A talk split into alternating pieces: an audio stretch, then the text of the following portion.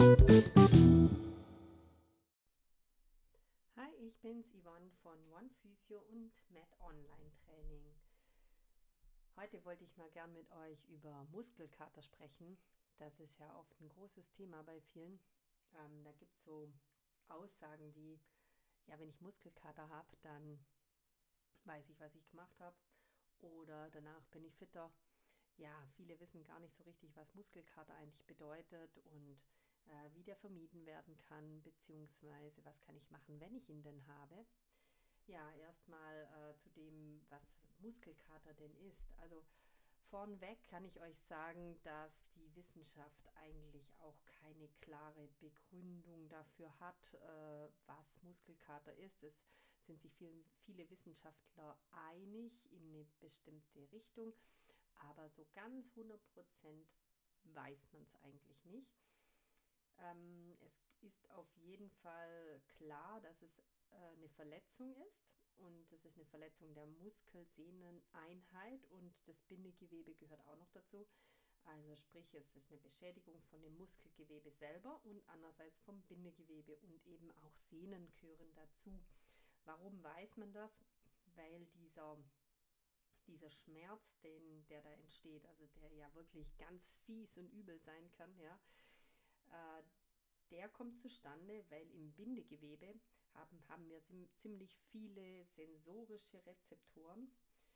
Und äh, sensorische Rezeptoren, äh, ja, was ist das? Das sind ähm, Melder eigentlich, die ans Gehirn melden, ähm, ich habe Schmerzen, ja, also die, die äh, geben das weiter ans Gehirn und deswegen spürt man das natürlich dann auch so gut. Und man ist sich auf jeden Fall einig, dass dieser Schmerz, der da entsteht beim Muskelkater, äh, nicht direkt beim, also bei der Tätigkeit selber entsteht. Also sprich, wenn, wenn ich jetzt irgendeine Trainingseinheit mache, eine intensive, dann kriege ich den Schmerz ja nicht sofort, sondern in der Regel stellt sich der Muskelkater so, ja, oft erst nach 48 Stunden ein. Also meistens am nächsten Tag denkt man so, boah, war gar nicht krass. Also ich bin ja voll fit, ich habe gar keine Muskelkarte von gestern, was ich, acht Stunden gewandert. Aber äh, noch einen Tag später, uh, dann merkt man es oft irgendwie oberschenkellos so denkt man, boah, ich kann kaum Treppe laufen.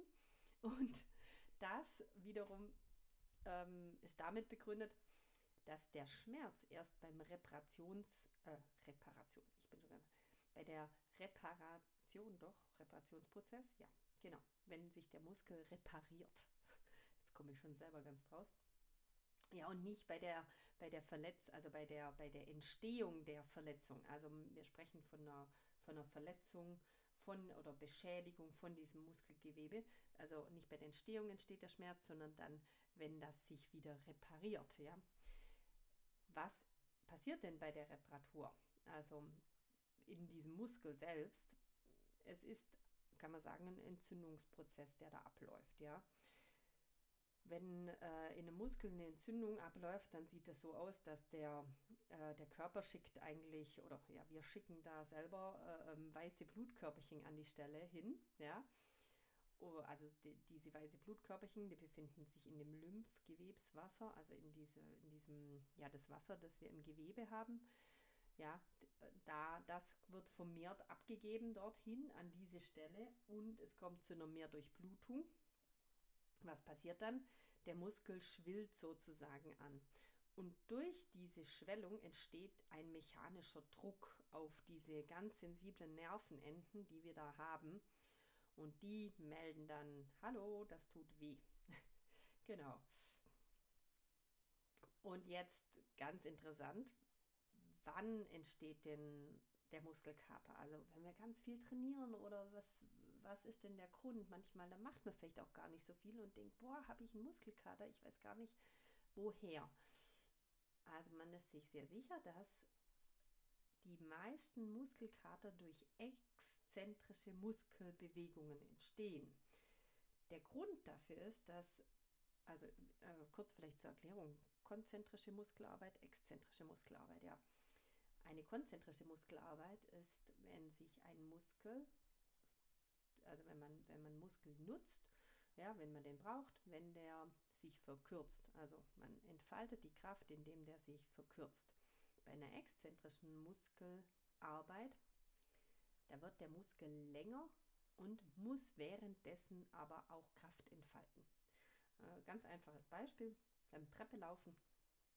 Wenn ihr die Treppen runtergeht, ja, dann muss praktisch der das Bein, das auf der Treppenstufe steht, stehen bleibt und ihr den anderen Fuß auf die nächste Stufe stellt, also der noch obere, äh, das obere Bein noch, der muss sich im Oberschenkel, Beispiel, diesen Muskel, der muss sich verlängern, damit ihr natürlich die nächste Stufe erreicht. Aber wenn der einfach loslassen würde, dann würdet ihr runterplumpsen. Ja? Also sprich, der muss sich verlängern und darf aber trotzdem die Kraft nicht verlieren. Also der muss Kraft entfalten, damit er auf die nächste Stufe kommt oder kontrolliert kommt. Ja? Jetzt, was ist da der Unterschied bei, bei diesem ja, exzentrischen, bei dieser exzentrischen Muskelarbeit?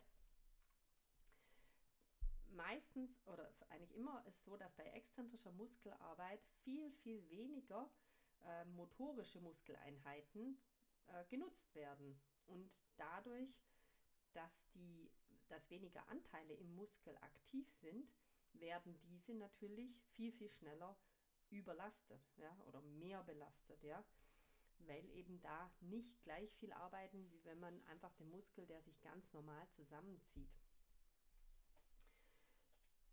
Ähm, was ich euch auch noch dazu sagen kann, die, der Muskelkater, wann, wann entsteht denn der? Also eben exzentrische Arbeit, gell, haben wir jetzt gerade gesagt, exzentrische Muskelarbeit, aber der Muskelkater entsteht vor allem ähm, bei ungewohnten Bewegungen. Ja, also wenn man häufig ungewohnte Bewegungen macht, wenn man häufig sehr hohe Geschwindigkeiten ähm, bei der Ausführung einer Bewegung macht, also wenn die Geschwindigkeit immer höher wird, wenn die Wiederholungszahl bzw. die Spannungsdauer während dem Muskel ein aktiv sein muss, äh, in einer Übung, in einer Trainingseinheit, ähm, ja, also wenn, wenn die Dauer einfach sehr, sehr lange ist und äh, ja, das sind eigentlich, äh, ja, ja, genau, und, und, und je länger man einfach natürlich den Muskel nutzt, ja, umso länger die, die Muskelspannung bleibt, ja, dann ist der Muskelkater auf jeden Fall wahrscheinlicher, als wenn ihr äh, gewohnte Bewegungen zum Beispiel macht, ja. Man kann zusammenfassend sagen, Muskelkater ist nichts Positives, weil es, ist, es handelt sich effektiv um eine, eine Sportverletzung. Ja? Also die nächste Stufe nach Muskelkater wäre dann eine Muskelzerrung. Deswegen, wenn es irgendwie geht, äh, sollte man Muskelkater vermeiden. Ja? Und dieser Mythos, der Muskel würde äh, dicker irgendwie zusammenwachsen oder es würden sich mehr Muskelfasern bilden, der stimmt leider nicht. Ja, also kann ich, ähm, leider muss ich leider ähm, dementieren, dass äh, das nicht der Fall ist. Ja, was können wir denn tun gegen den Muskelkater? So das landläufigste, was die meisten sagen, ah, du musst den, du musst den, unbedingt den. Ja, okay, jetzt stellen wir uns davor, da ist eine Entzündung drin in diesem Muskel, ja. Im Prinzip findet ein Reparaturprozess gerade statt. Und jetzt dehnen wir auch noch. Jetzt ziehen wir diese Einheit auch noch auseinander. Nicht schlau. Ja, also man sollte nicht dehnen in der ersten Zeit, unbedingt unterlassen. Keine Dehnung. Äh, den Schmerz, den werden wir nicht verhindern können. Der wird eintreten. Da können wir machen, was wir wollen. Also wenn dann mal diese Entzündung da ist, dann wird der Schmerz eintreten. Das Einzige, was wirklich nützt, ist eine leichte aerobe Aktivität, also sprich ähm, keine Sprints oder sowas, sondern was, wo der Muskel immer genügend Sauerstoff bekommt, ja, also in der aeroben Phase, also Aktivität bleiben. Ja, dadurch gibt es eine Mehrdurchblutung, der Muskel wird besser durchblutet und vielleicht im ersten Moment kann es dann auch zu ähm, nochmal mehr Schmerzen führen, weil durch diese Mehrdurchblutung und diese, diese Reparatur, die dann halt etwas vorangetrieben wird, wird ja wieder eine Muskelschwellung hervorgerufen und dadurch empfindet ihr im ersten Moment boah, jetzt habe ich ja noch mehr Muskelkater, das kann nicht gut sein, ich höre gleich wieder auf, ich mache keine äh, Bewegung. Aber wenn ihr jetzt ein leicht zum Beispiel auf einem äh, Home-Trainer irgendwie da ganz äh, gemütlich da ein bisschen ähm, so im Leerlauf da eure Beine bewegt, dann gibt es ein bisschen eine, durch, eine bessere Durchblutung und dann werdet ihr den Muskelkater auch schneller, schneller loswerden. Die beste Variante wäre natürlich, ihr kriegt gar keinen Muskelkater. Ja? Ähm, jetzt fragt man sich ja, wie mache ich dann das? Also, wir haben jetzt gerade vorher kurz äh, angesprochen, dass äh, die exzentrische Muskelaktivität den Muskelkater hervorruft. Und das würde bedeuten, wir müssen unser Training so gestalten, dass wenn wir viele exzentrische Muskeltrainingsbereiche haben oder Muskeltrainingseinheiten haben, dass wir dann wirklich eine langsame Steigerung machen. Also da wirklich mit ähm, wenig Wiederholungen und das einfach über ein, zwei Wochen aufbauen. Oder bei Leuten, die jetzt sagen, ich mache eigentlich sehr viel Sport, aber ich mache jetzt heute was, was ich noch nie gemacht habe, dann wirklich nicht gleich in die Vollen gehen, sondern dann wirklich ganz vorsichtig diese Bewegungseinheit ähm, langsam steigern über ein paar Wochen und dann ist die Wahrscheinlichkeit, dass ihr Muskelkater habt, auch ziemlich gering.